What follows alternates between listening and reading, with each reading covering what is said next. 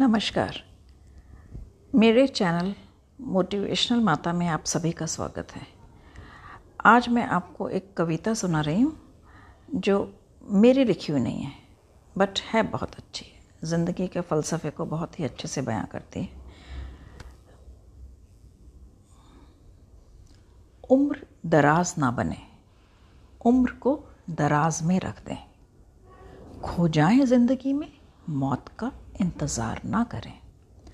जिनको आना है आए, जिसको जाना है जाए, पर हमें जीना है ये ना भूल जाएं।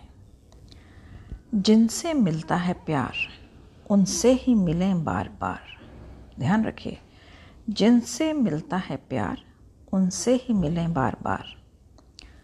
महफिलों का शौक़ रखें, दोस्तों से प्यार करें। जो रिश्ते हमें समझ सकें, उन रिश्तों की कद्र करें।